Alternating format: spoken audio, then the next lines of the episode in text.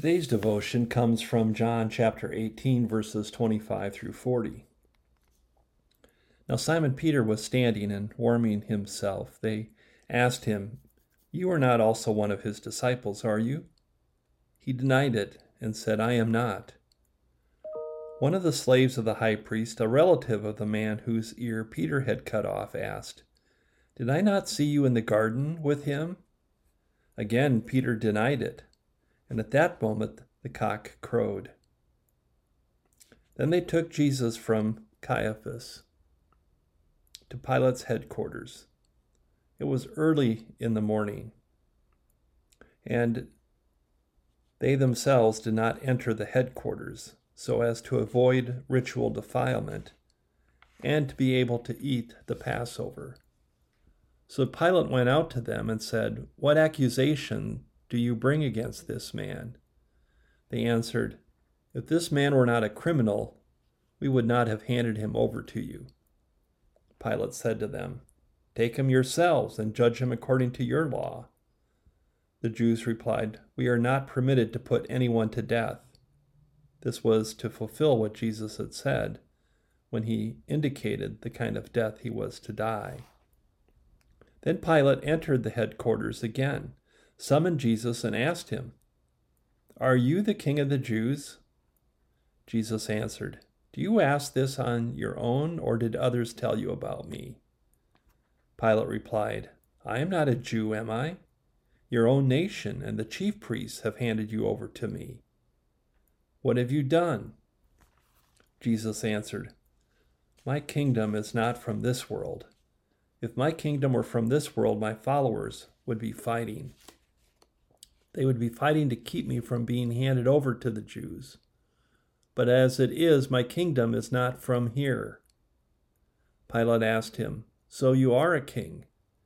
Jesus answered, You say that I am a king.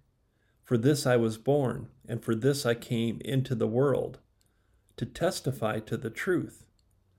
Everyone who belongs to the truth listens to my voice. Pilate asked him, what is truth? After he had said this, he went out to the Jews again and told them, I find no case against him. But you have a custom that I release someone for you at the Passover. Do you want me to release for you the king of the Jews? They shouted in reply, No, not this man, but Barabbas. Now, Barabbas was a bandit. John resets the scene once again. Now we are back to the warming fire in the courtyard. Standing there with the slaves and the temple police, Peter is asked if he is one of the disciples, which he denies. Shortly after this, Peter is asked for a third time. This third person to question Peter is a relative of the slave who had his ear cut off in the garden by Peter. The slave asks, Did I not see you in the garden with him?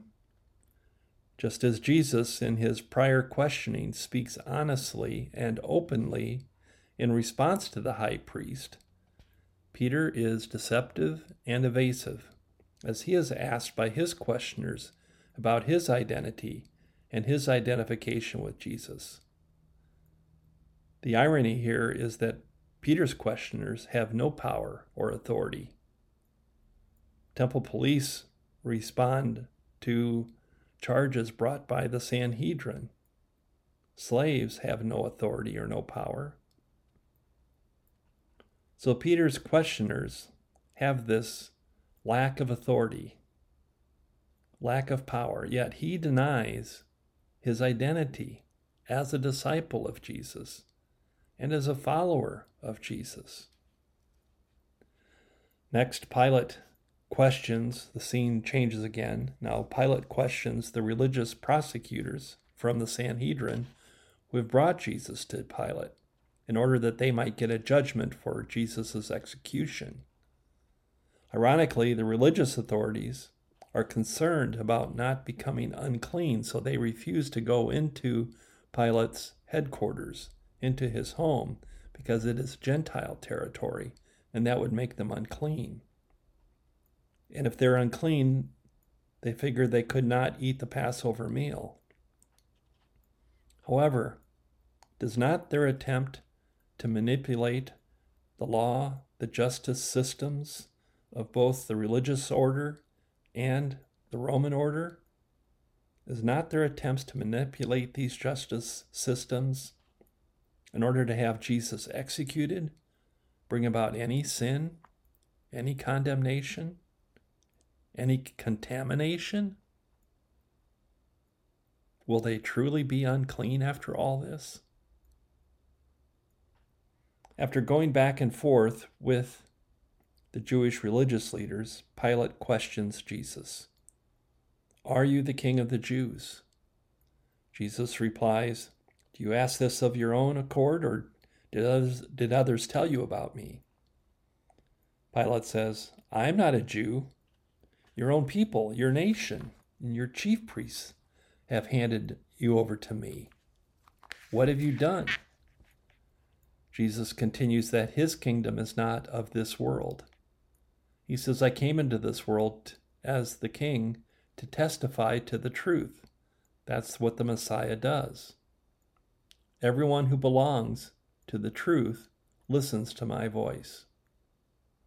Pilate's response is, What is truth? You see, truth for Pilate is purely transactional.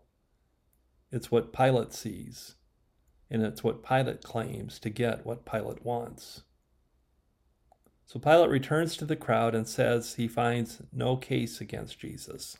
If he was truly a man of integrity and truth, he would release Jesus and dismiss the religious leaders.